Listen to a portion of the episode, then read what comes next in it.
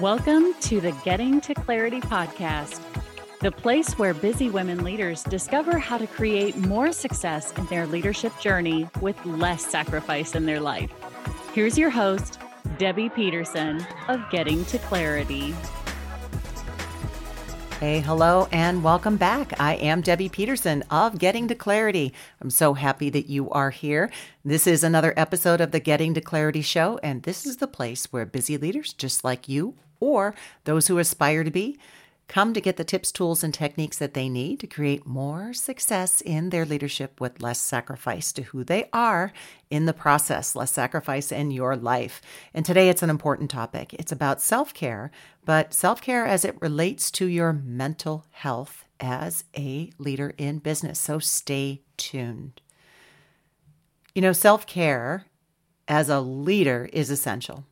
It is absolutely critical that you prioritize your self care for good mental health. And there are so many benefits that come along to making that self care a priority. So think about reducing stress and anxiety. You know, there's a lot that come with leadership responsibilities. And if you neglect self care, it leads to burnout and it makes it harder to perform your job effectively. Especially when you're trying to get ahead, you need to be more visible, but only by taking care of yourself can that happen. So when you do take care of yourself, you'll be better equipped to handle what comes your way. And especially now, with so much going on, self care is your key to your own resiliency.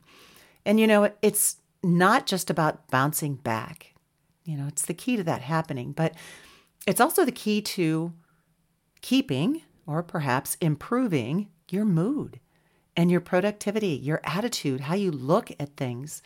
You know, sometimes with everything that's going on, we can't help but turn into a bit of a negative Nellie.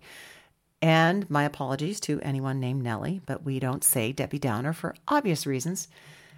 But by taking care of yourself, you get to feel the benefits of being more energized and more focused. Not to mention, it brings you more joy to your day, to your work, which is especially needed as things get tough, as they're bound to. You know, we all experience up and downs um, in our work environment. And one of the biggest reasons that I advocate for this, besides you choosing you, it always makes my heart go pitter patter when you choose you, is that by doing this, you are automatically walking the talk and setting a positive example for your team. So, as a leader, you're an example for your crew. They look to you, they notice what is going on. And showing them that self care is important can be really powerful. So think of the ripple effects of that. Anybody want a happier, healthier workplace? Maybe a more positive culture? Yeah, that's what I'm talking about.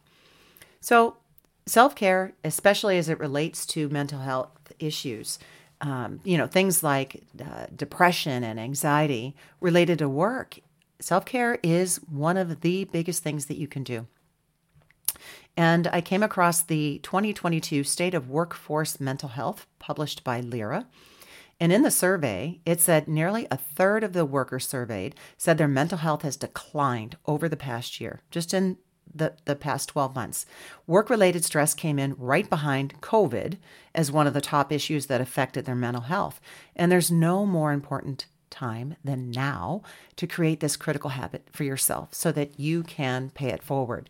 And it, you know, just to be clear, it's not just about work related benefits either.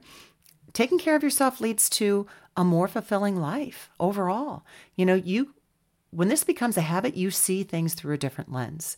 When you prioritize yourself, uh, you know, you experience more balance with work and personal life too. So, you know, there's definitely a flow to this. Now, let's make this a little easier. I like to make things easier for you and more digestible. Here are some simple ideas to fit self care in as a busy leader, because I know you're all busy. We're all busy, right? Um, simple, but it's going to take your commitment because simple doesn't always equal easy. So, tip number one take breaks. Take frequent, short breaks throughout the day even just a few minutes to recharge and refresh your mind, step outside, look out the window, go to your car, take a walk, um, even meditate to clear your mind and reduce stress. Tip number two get enough sleep. Sleep is I the importance of sleep, it, I just can't say enough about it. Sleep is crucial for good mental health and for you aiming at at least 7 hours of sleep per night.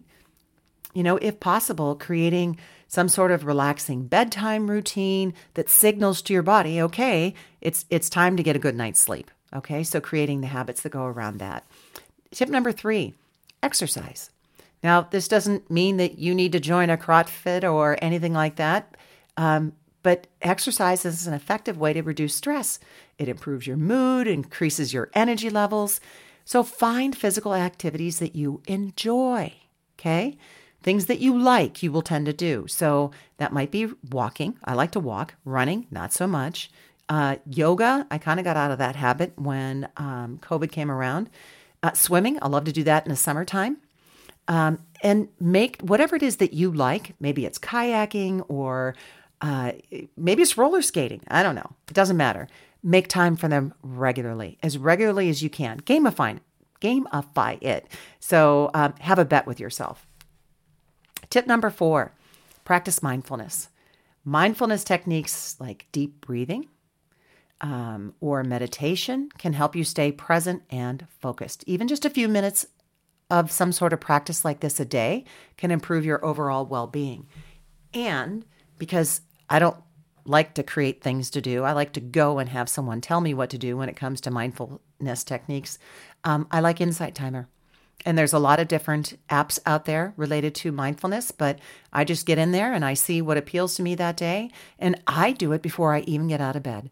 So um, when I wake up, that's the first thing that I do early in the morning. Number five, seek support. Who is your crew? Who are the people that get you, that have your back?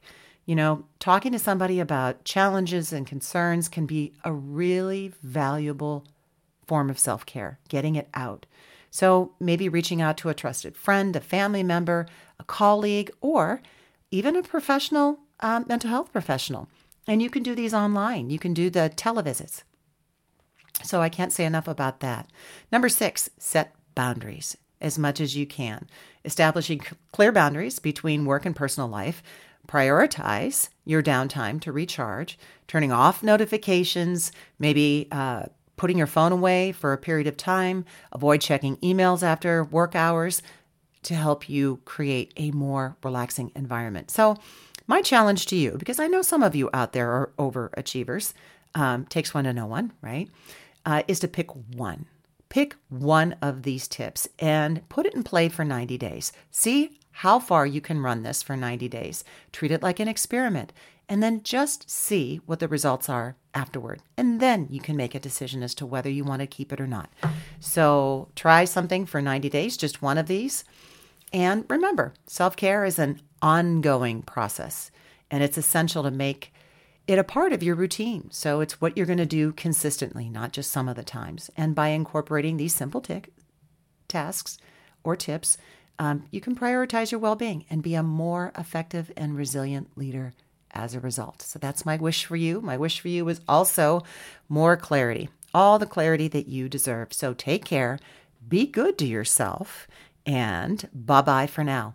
Oh, and by the way, if you would like to get some answers about what may be next for you, your next level, your next chapter in career or business leadership, head to clarityworkbook.com and download my free resource. It can help you uncover your own answers. Because after all, it's not anyone else's answers that matter to you. It is what comes from inside you, and these questions can certainly help you tap into those. So take care and bye bye for now. Thank you for listening to this episode of the Getting to Clarity podcast with Debbie Peterson.